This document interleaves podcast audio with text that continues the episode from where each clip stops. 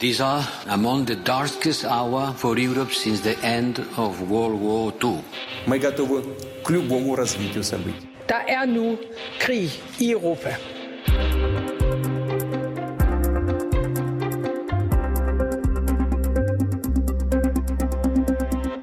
Forberedt os på det her scenarie i årvis. Sådan lød det fra den polske premierminister, da russerne lukkede for gassen til Polen onsdag morgen. Og det her gasstop er ikke det eneste, polakkerne åbenbart havde set komme.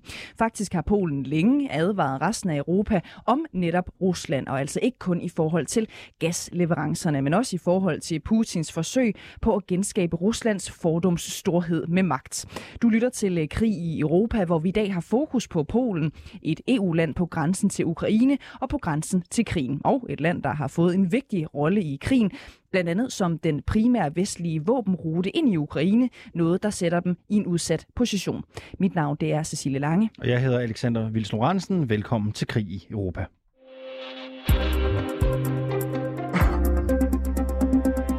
Godmorgen til dig, Anna Wierenberg.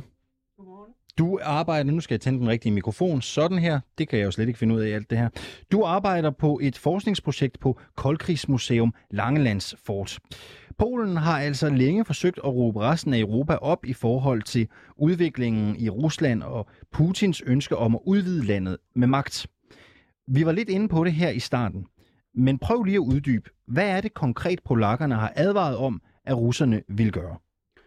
Altså, skiftende polske regeringer har siden 2007 været meget bekymret over Putin. Han holdt jo en tale i 2007, som de lagde meget mærke til, hvor han sagde, at han synes, Rusland havde ansvar for at tage hånd om de øh, russiske mindretal, der var havnet ude i andre lande, og det måtte de komme til undsætning. De var truede. Og øh, derefter så gik Putin jo ind i Georgien og tog et stykke af Georgien i 2008. Og allerede der var den polske regering helt op på mærkerne og var med derude og demonstrere. Den polske præsident Lech Kaczynski, der var bror til den nuværende øh, regeringsleder, var nede og demonstrere.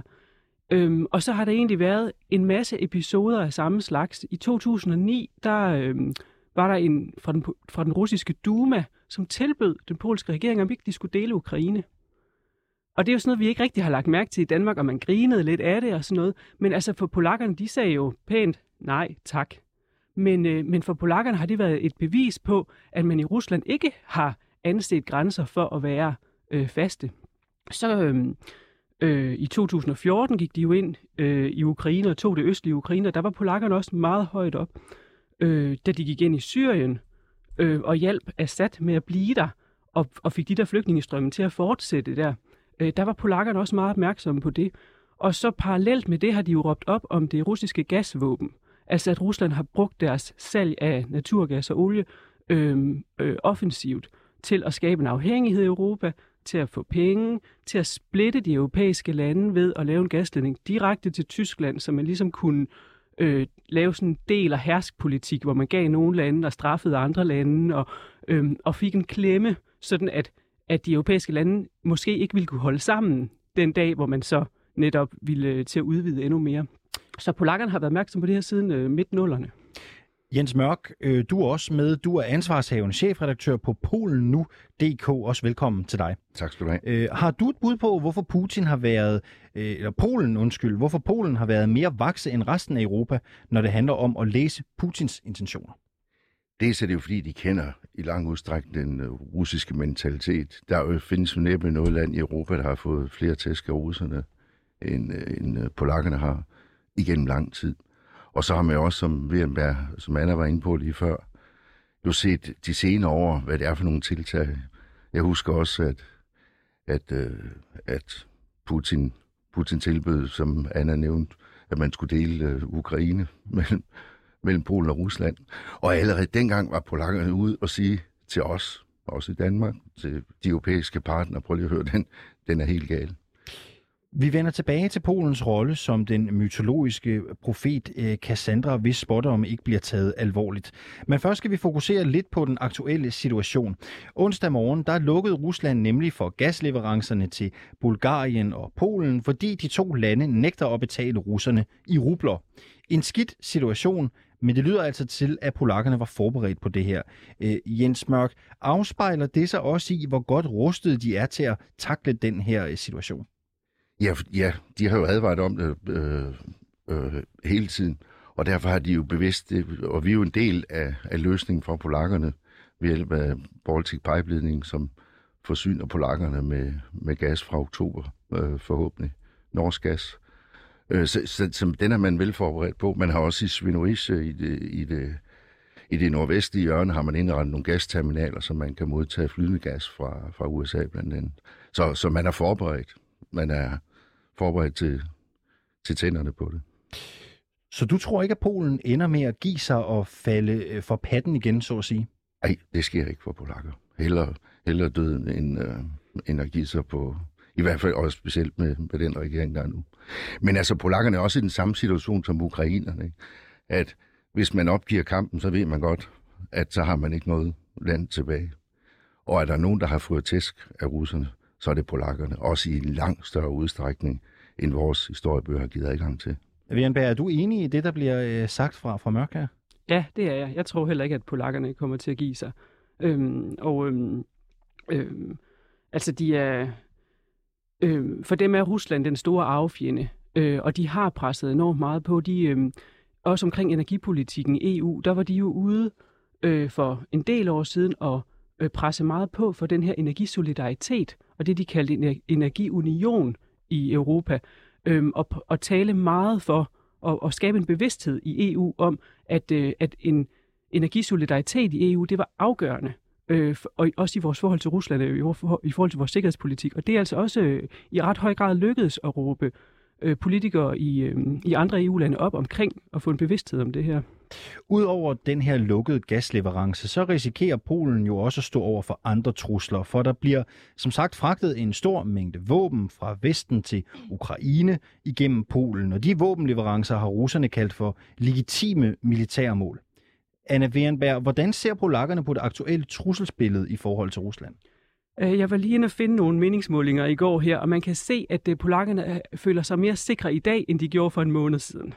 Altså øh, for en måned siden, øh, der var det øh, 43 procent, som troede, at Rusland ville angribe Polen, og nu er det nede på 28 procent. Øhm, og omvendt er der faktisk over halvdelen, som i dag tror, at Rusland ikke vil angribe Polen. Men det hænger nok enormt meget sammen med, at øh, ukrainerne har kæmpet så godt, som de har gjort. For hvis ikke ukrainerne havde stoppet russerne, så var polakkerne overbevist om, at så ville de køre videre ind i Polen. Men man kan så også sige, at øh, USA og NATO har også gjort et stort arbejde for at gør det klart, at de står fast på Polens sikkerhed. Og det har også givet polakkerne en større øh, sikkerhedsfølelse. Men de føler sig jo enormt truet i forhold til alle de andre midler, som Rusland har. Alt det der misinformation, gasvåbnet, øh, alle de andre måder, som Rusland kan destabilisere øh, Polen og hele den vestlige verden på, og også det der med, om det lykkes russerne at skabe splid i EU. For der føler polakkerne nogle gange, at russerne kan trykke på nogle knapper, som gør, at vi i Danmark og så videre bliver sure på Polen, og skabe den der splid. Så det er de også bange for. Så de er meget opmærksom på alt, hvad Rusland gør, kan man sige. Hvis man ser på situationen mellem Polen og Rusland i en historisk kontekst, øh, Anna Wehrenberg, har polakkerne så god grund til at være bange for russerne? Ja, det har de. Øhm, Polen blev invaderet af Rusland i slutningen af 1700-tallet af nogle omgange, og så sad Rusland på det meste af det polske område helt frem til og med 1. verdenskrig. Og det svarer lidt til Sønderjyllands historie i Danmark, som jo også var en del af Tyskland. Øhm, så det er den der følelse af, at der er en stormagt, som egentlig gerne vil sidde på ens land, og som egentlig synes, det vil være naturligt og fint. Russerne synes jo, at det gik rigtig godt i 1800-tallet, det der store Rusland med Saren, når man handlede fra Kamchatka til Warszawa og Uzbekistan osv., og russerne husker tilbage på det som rigtig godt. Øh, og, øhm, og der er den der følelse i Polen af, at, at hvis Rusland kunne, så ville de gerne tage det polske land igen. Og øhm, så havde Polen jo en, en selvstændighedsperiode mellem 1. og 2. verdenskrig, men så kom russerne tilbage i 1939, og det var altså meget, meget blodigt. Øh, Nazi-Tyskland gik ind fra den ene side, de delte landet, Rusland fra den anden, og det var massakre, ligesom vi, dem vi ser i Bucha nu. Altså det var øh, folk, der blev slået ihjel, hentet, sendt i gulaglejre, nakkeskudt. Øh, de tog simpelthen det polske samfund oppe fra de mest veluddannede, de stærkeste. Øh, øh 22.000 af de stærkeste polakker blev, blev, blev skudt og, og smidt i en skov ved Katyn. Øhm, så, øh, så det er nogle meget, meget barske oplevelser, som polakkerne har med sig fra russerne. For lige kort at vende tilbage til de vestlige våbenleverancer gennem Polen, så sagde den russiske talsperson Dmitri Peskov så sent som torsdag, at leverancer af våben til Ukraine truer sikkerheden for kontinentet og fremprovokerer ustabilitet. Jens Mørk, hvordan har Polen det egentlig med at være transitland for våben til Ukraine? Jamen, det tror jeg, de er stolte af. Fordi øh, de vil gerne hjælpe Ukraine, det har vi også set på, på alle, mulige, alle mulige måder. Og så skal vi også heller ikke se bort fra, at, at øh, det er jo amerikanerne, der styrer alt, hvad der foregår i Polen lige nu. Det er jo amerikanske soldater, der bevogter grænsen. Det er nogle af de dygtigste folk, der er der. Og med den lidt tvivlsomme regering, kan man sige, i den her sammenhæng, som sidder i øjeblikket, der er polakkerne simpelthen, øh, eller også hvor der har amerikanerne simpelthen krævet, at det er dem, der sidder på, på al kompetencen i Polen. Fordi man netop er farlig, eller bange for, at der kunne være en, en, en, en skør polsk general, der kunne finde på at kaste en tændstik over på den anden side af, af hegnet, Men de konsekvenser, det kunne give. I bliver hængende i studiet begge to, altså Anna Werenberg, der er koldkrigsforsker på Museum Langelandsfortet, og også dig, Jens Mørk, der er chefredaktør for netmediet polennu.dk.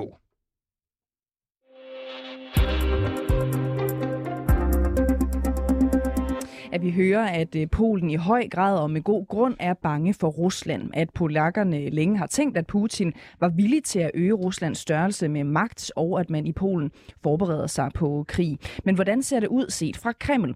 Hvordan ser Rusland på Polen, og hvilke interesser har Putin i forhold til landet? Det kan du gøre os øh, klogere på nu, Claus Mathisen, lektor i russisk sprog, kultur og militære relationer ved Forsvarsakademiet. Velkommen til programmet.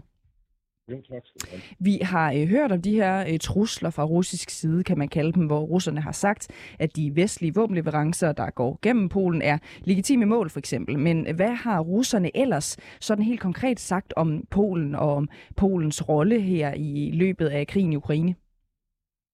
Altså, først og fremmest, så har der været øh, sådan en, en ret konstant kritik af Polens øh, agerende i forhold til konflikten på et tidligt tidspunkt for en måned siden, der var der forlydende fremme i russiske medier, som jeg ikke har set ret mange andre steder om, at man i Polen pynsede på at lave sådan en fredsstøttende koalition, altså flere lande, der skulle gå sammen om at indsætte en fredsstøttende styrke i Ukraine uden FN-mandat. Øh, og det var sådan en mere konkret kritik. Så er der, som vi også har hørt, været kritik, kritik af af det materiel, som enten Polen selv vil øh, bidrage øh, til Ukraine med, eller lade passere igennem Polen ind i, ind i Ukraine. Og Claus Mathisen, jeg stopper dig lige et kort øh, øjeblik, og så skal jeg lige beklage over for lytterne. Vi har meget, meget dårlig øh, forbindelse til Claus Mathisen, øh, og jeg siger også til dig, Claus, hvis du har mulighed for at placere dig anderledes eller holde øh, telefonen lidt tættere på, på øret, så kan det være, at vi kan øh, øge kvaliteten en, en lille smule. Øhm, og, og, og det lyder godt, og så, så stiller jeg bare lige det, det næste øh, spørgsmål. Øhm, fordi hvordan forholdte Rusland sig til Polen øh, egentlig i perioden op til krigen, er jo meget væsentligt at, at finde ud af for, for at forstå det store billede? Ja, hvis du lige gider gentage spørgsmålet, for jeg, jeg tog nogle andre, øh, en anden mikrofon på. Og tak skal du have, fordi øh, kvaliteten er allerede meget øh, bedre. Jeg spørger sådan set ja. bare Claus Mathisen, øh, hvordan forholdt Rusland sig egentlig til Polen i perioden op til krigen? Altså, øh, der har jo været to lande, som, som Rusland har været interesseret i, i forhold til netop at skabe splid i EU, og det var Ungarn og Polen. Øh, Øh, men lige præcis i forhold til øh, spørg- forholdet til Rusland, der er de to lande ganske forskellige. Fordi øh, Ungarn har jo, som vi ved, et ganske tæt forhold til øh, Rusland, mens Polen, på grund af blandt andet de historiske ting, som jeg er sikker på allerede er blevet nævnt, har et meget, meget anstrengt forhold til Rusland. Og øh, ja, det er, det er vice versa. Øh, der har været kritik øh, af det ene og det andet igennem tiden, uagtet at det også er tydeligt, at Polen har mere eller mindre brugt nogle af de samme metoder, som man har brugt i Rusland, til at bekæmpe den interne politiske opposition i landet herunder begrænsning af medier og delvis øh, kontrol af dem. Men, men historisk er forholdet så anstrengt, så det vil jeg betragte i virkeligheden lidt som overfladekrusninger. Godt, og nu var øh, forbindelsen lidt skrættende før, så jeg vil egentlig også godt have dig til at, at gentage nogle af, af de svar, du gav øh, os allerførst øh, i interviewet her, Claus Mathisen. Øhm, nemlig, øh, hvad russerne ellers sådan helt konkret har sagt om Polen og Polens rolle her i løbet mm-hmm. af krigen i Ukraine. Ja, altså det er først, altså der har været sådan en forholdsvis konstant kritik på et tidspunkt for en måned siden, talte man i russiske medier om, at Polen øh, stod bag et initiativ, der skulle føre til indsættelse af en FN-lignende styrke, men uden FN-mandat i Ukraine. Det er klart, at en FN-styrke vil aldrig kunne få et FN-mandat, så længe Rusland har vetoret. Øhm, og så har man selvfølgelig kritiseret dels tankerne om Polens egne materielbidrag herunder de her polske jagerfly, der var tale om på et tidspunkt, og så også, at Polen lægger territoriet til transport af materiel ind i Ukraine. Øhm, og øh, den allerseneste udvikling på det er selvfølgelig udover, at russerne har lukket for gassen til Polen, at nu hedder det sig, at øh, Polen pynser på at indsætte øh, styrker i det vestlige Ukraine, simpelthen med henblik på at annektere de dele af Ukraine, der var polsk frem til 1939. Godt. Har man øh, kunne se en ændring i Ruslands forhold til Polen rent øh, militært? Altså jeg tænker på, om, om russerne på en eller anden måde for eksempel har flyttet øh, øh styrker til grænsen ved, ved Polen eller lignende? Øh, der har jo hele tiden været et meget anspændt forhold op ved Kaliningrad-regionen, som jo tilhører Rusland, og som Polen grænser op til fra sydsiden. Men jeg vil sige, at Polen har nok mere været bekymret over udviklingen i Belarus, øh, hvor jo udviklingen siden præsidentvalget i 2020 har betydet, at russerne har fået betydeligt nemmere adgang til belarusisk territorium, og måske ligefrem er på vej til at få nogle aftaler om fast placering af russiske styrker. Og det bliver jo så tæt op af grænsen til øh, Polen, fordi Polen grænser op til Belarus og til Ukraine primært, øh, og til Rusland kun i denne her eksklave, der hedder Kaliningrad-regionen. Og nu øh, handler det her program jo, jo også om, øh, hvordan og i hvor høj grad øh, polakkerne og Polen i det hele taget øh, øh frygter øh, Rusland. Men, men kan du sige noget om, hvad Ruslands interesser egentlig er i forhold til, til Polen overordnet set? Ja, jamen altså, øh, jeg har ikke helt fantasi til at forestille mig, at man i Rusland sidder og drømmer om at genannektere øh, dele af Polen. Nogen har sikkert allerede nævnt, at Polen jo blev delt af det russiske imperium i tre omgange sidst i 1795, og øh, det, det fjernede dermed Polen som nation fra landkortet i 123 år. Øh, det tror jeg ikke, man drømmer om i, i, i, øh, i Kreml for øjeblikket, men jeg kunne godt forestille mig, at man sidder og tænker, at øh, vi vil gerne sikre os, at de her aggressive polakker, at dem har vi bedre styr på ved at, at, at kunne tro dem tættere på militært. Og, og på den anden side, så har polakkerne jo selv været ude at advare om, at Putin vil forsøge at genskabe øh, Ruslands øh, storhed øh, med magt, kunne man sige. Øhm, er det din vurdering, at Polen er en del af Putins planer om at genskabe et, et såkaldt Stor-Rusland? Nej, jeg tror ikke, at Polen er det som, som, som territorie i sig selv, fordi så skal vi jo helt tilbage til, at det muligvis også skulle inkludere Finland og den slags ting. Jeg tror, at Ruslands øh, ambitioner øh, i primær øh, omfang drejer sig om det, der, det meste af det, der i sin tid hørte til Sovjetunionen. Det er i hvert fald det, der, øh, det, det handler om. Jeg tror ikke, at Rusland forestiller sig, at man kan underlægge sig alt det territorium militært, men man vil forfærdeligt gerne have fuld politisk kontrol over det, og især hindre, at NATO øh, og for den sags skyld også EU breder sig tættere på øh, ind imod Ruslands grænser. Og det er jo det, som krigen i Ukraine i bund og grund handler om, efter min opfattelse. Og Claus Mathisen, vi har jo både øh, den gode Jens Mørk og Anna Wernberg mm-hmm. i studiet øh, i dag, og vi hører fra dem begge sådan set, at polakkerne i nogen grad, måske også med god grund, er, er bange for Rusland. Er det din vurdering, at, øh, at de har grund til at være det? Jeg synes som sagt ikke, at øh, jeg, altså, de har ikke grund til at være det i forhold til den øh, ekspansionstrang, som måtte være hos Rusland for øjeblikket. Jeg tror ikke, den rammer direkte ind i territorium. Men på sigt, og i tilfælde af, at Rusland får sin vilje af Ukraine, og det kan vi jo øh, stadigvæk ikke udelukke, jamen så vil der opstå en meget spændt situation ved grænsen mellem Polen og Ukraine, hvor så øh, russiske styrker formentlig vil placere, blive placeret klods op af polske styrker. Og det er også grunden til, at Polen har været så ivrig for at alliere sig med USA primært, især i den periode, hvor der var meget tvivl om, hvorvidt NATO overhovedet kunne holde sammen. Øh, der, der, der trak Polen simpelthen det kort, at jeg, hvis ikke NATO Og så lød det Jeg tror, øh, forbindelsen faktisk røg. som om, at vi øh, forbindelsen røg til Claus Mathisen. Ja. Øhm, desværre, men det er helt okay, fordi vi er Claus Mathisen, altså lektor i russisk øhm, sprog, kultur og militære relationer ved Forsvarsakademiet. Til gengæld, så vil jeg spille bolden videre til øh, jer, øh, Anna Wernberg og øh, Jens øh, Mørk. Hvor langt tror I, at Putin kan øh, finde på at gå øh, over for Polen, som vi jo har fokus på i dag? Lad os starte hos dig, øh, Anna Wernberg. Altså, jeg er meget enig med det, som Claus siger her, at lige nu der øh, er det nok ikke på, på Putins planer at tage territorium i Polen. Det er det ikke, og det er jo et NATO-land. Og, øh, og det, han sagde til sidst her med, at Polen har været meget ivrig med at, og alliere sig med USA, det er jeg også helt enig i, at de er jo gået med USA på alle de her, de har været med i Irak og Afghanistan, alle de steder, USA er gået hen, ligesom Danmark jo også har. Men øhm, Men jeg, det er, selvfølgelig er der ikke tale om nogen militær trussel lige nu, eller det, det, det kan man må, måske vurdere på mange måder, men man skal også være opmærksom på den, på den hybridkrig, kan man sige, der kører i, i Polen. Altså hvordan, hvordan russer og hvordan Putin prøver at destabilisere det polske samfund. Mm. Der er også øh, eksempler og beviser på, hvordan, øh, hvordan Putin har, har været med til at støtte de der abortmodstand og LGBT, anti-LGBT-bevægelserne, simpelthen med det formål for øje at skabe splid. Og, og, og vi skal jo ikke undervurdere, det er også det, polakkerne havde været om i mange år, Putin har været en dygtig skakspiller i, i hele det her spil.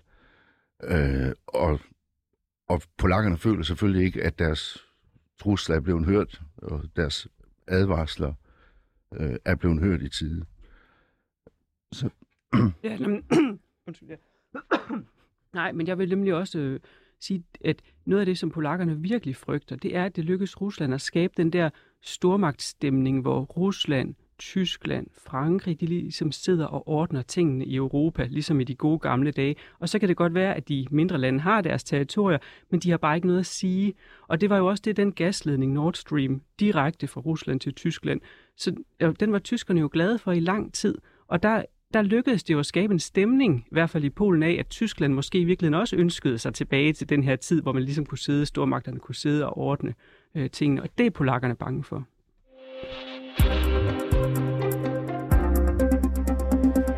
Polens gasforsyning fra Rusland er blevet lukket. De er blevet oversvømmet med ukrainske flygtninge. Næsten 3 millioner har de taget imod indtil videre.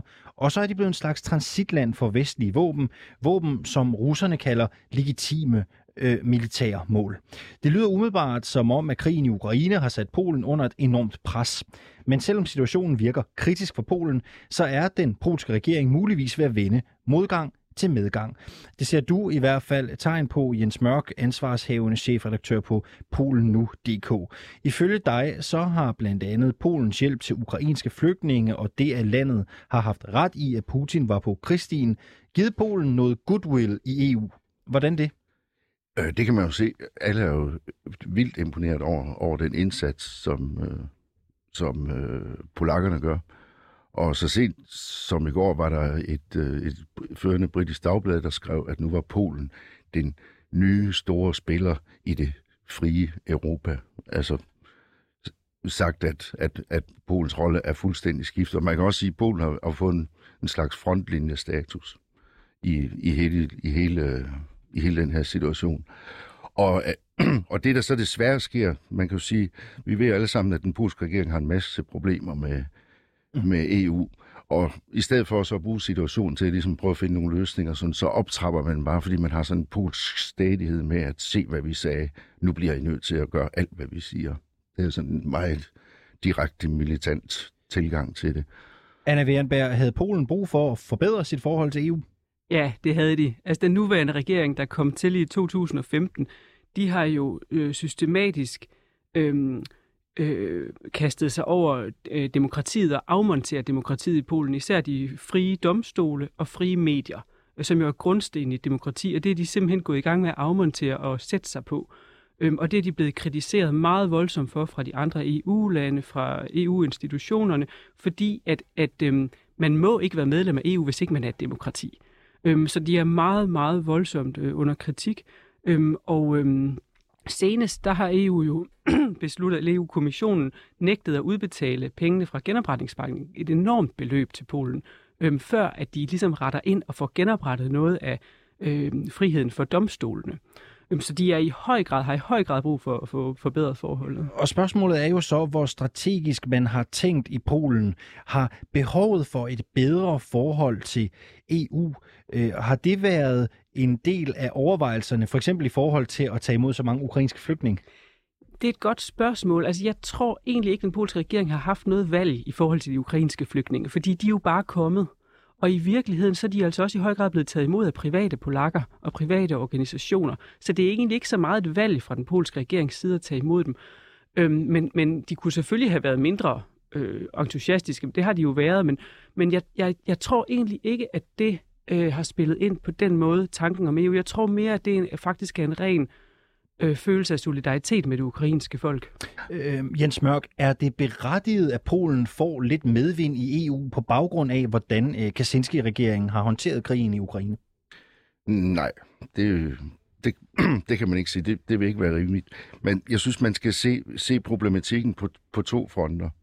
Men jeg, man bør fra EU's side gøre alt, hvad man kan for at støtte Polen, når vi taler Ukraine, ukrainske flygtninge, alt, hvad man kan der. Men vi bliver nødt til at på den anden side at holde fast i de demokratiske principper, fordi vi kan jo se med al tydelighed nu, hvad er det, der har skabt den her situation i Rusland? Jamen det er, at der kom en, en, en, en mærkelig mand til Putin for, for over 20 år siden, som satte sig på hele samfundet, medier, domstole, indført småkriminelle tilstande. Og det er det samme, vi har set i Polen siden 2015. Øhm, så vi bliver nødt til, også med Ukraine som skrækeksempel, øh, og holde fast over for Kaczynski-regering på de principper. Fordi ellers så har vi bare et, så kan vi lige så godt handle med Hvide Rusland. Øh, EU øh, og Polen har jo været på koalitionskurs i de seneste par år. EU er utilfredse med, at Kaczynski-regeringen politiserer domstole og medier, som Wehrenberg var inde på, og gør livet sværere for seksuelle minoriteter. Og det lyder jo som noget, vi også har set ske i øh, Rusland, som Polen jo ellers har som fjendebillede. Anna Wierenberg, har den internationale fordømmelse af Putin egentlig fået den polske regering og Kaczynski lige til at overveje, genoverveje deres politik? Det synes jeg er et rigtig godt spørgsmål, og det burde det jo have, når vi sidder og kigger på det, men, men det er altså svært at se, at det har det. Svært at få øje på. Ja, det er svært at få øje på. De, øhm, de, de, de ligner, de kører videre, og nu her så sent som i sidste uge, øh, der var den, den polske premierminister Morawiecki jo ude og støtte Le Pen og tale imod Macron i Frankrig simpelthen gå ind øh, di, direkte og, og, og, og sige, at han er stadigvæk på, på, den, på siden af de øh, populister, som er imod EU og så videre.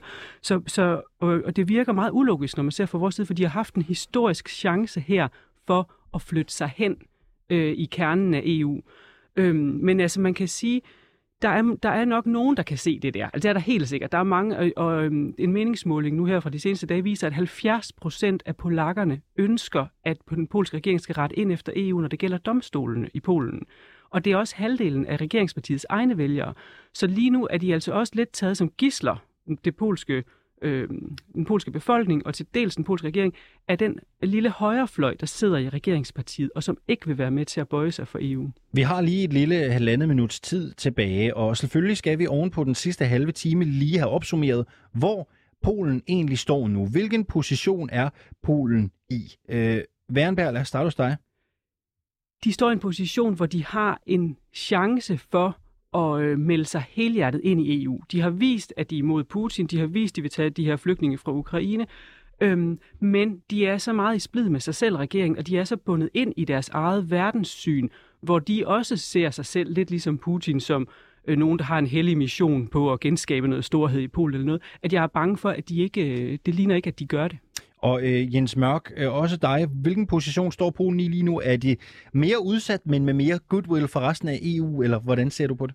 Der, der er mere goodwill øh, at hente på grund af Ukraine, men jeg tror også, at man er meget bevidst om, at det her det er en farlig situation, og hvis ikke man grider skrabt ind, så, så duer det simpelthen ikke. Anna Wehrenberg, du arbejder på et forskningsprojekt på Koldkrigsmuseum Langelandsfortet. Tak fordi du var med her til morgen. Også tak til dig, Jens Mørk, ansvarshaven chefredaktør på netmediet polenu.dk.